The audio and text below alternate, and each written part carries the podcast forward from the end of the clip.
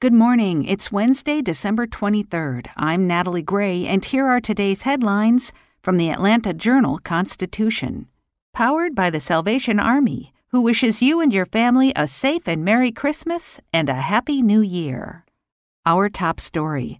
As Georgia on Tuesday set another daily record of new COVID 19 cases, and many hospitals were running out of beds, state officials were racing to keep ahead. Health officials said they hope to quickly get additional COVID 19 vaccine shipments distributed throughout the state, avoiding issues that delayed deliveries last week. Governor Brian Kemp also said the state is reopening the Georgia World Congress Center in downtown Atlanta to accommodate 60 patients through January. He further said the state will spend about $8 million in hospital staffing support as a result of the new relief bill passed by Congress. Still, officials urged Georgians to limit their exposure amid the grim new numbers and concerns that positive cases could continue to rise as the Christmas holiday approaches. Georgia reported 9,079 net new confirmed and probable cases Tuesday.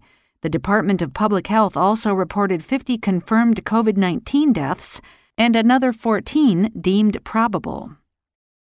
In politics, the voting rights group Fair Fight plans to fight a Texas organization in court over its challenge to the eligibility of more than 364,000 voters to participate in Georgia's U.S. Senate runoffs. Fair Fight, founded by Democrat Stacey Abrams, announced it plans to file a lawsuit in federal court Wednesday to block an election watchdog group, True the Vote, from trying to disqualify voters from the runoffs by questioning their residency. The lawsuit will allege that True the Vote is engaging in voter intimidation in violation of the Voting Rights Act. We will not allow out of state agitators to violate the law and disenfranchise lawful Georgia voters in an 11th hour, desperate attempt to create chaos, burden county boards, and tie up the election, Fair Fight said in a statement. Our message to True the Vote get out of Georgia and leave our voters alone.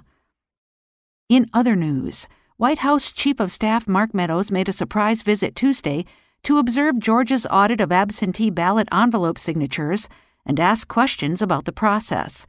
Meadows, accompanied by Secret Service agents, showed up at the Cobb County Civic Center, where investigators from the Georgia Bureau of Investigation and Secretary of State's office were reviewing absentee ballot envelopes to check whether voter signatures match those on file.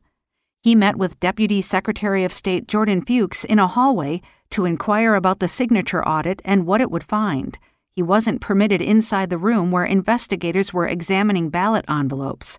I'm not making any allegations, as much as I am trying to get to the truth, Meadows was overheard saying.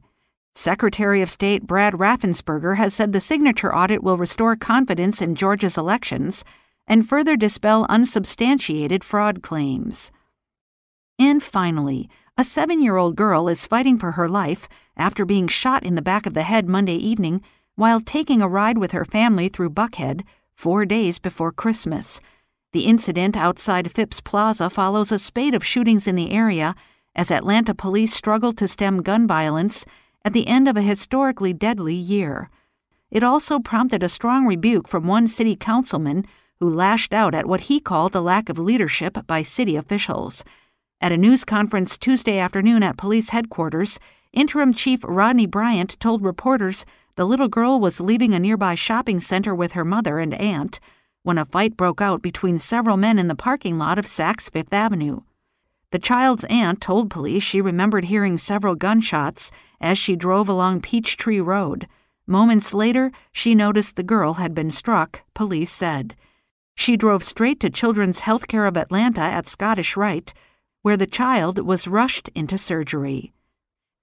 That's all for today. Check back each weekday morning for more from the Atlanta Journal Constitution or go to ajc.com. Have a great day.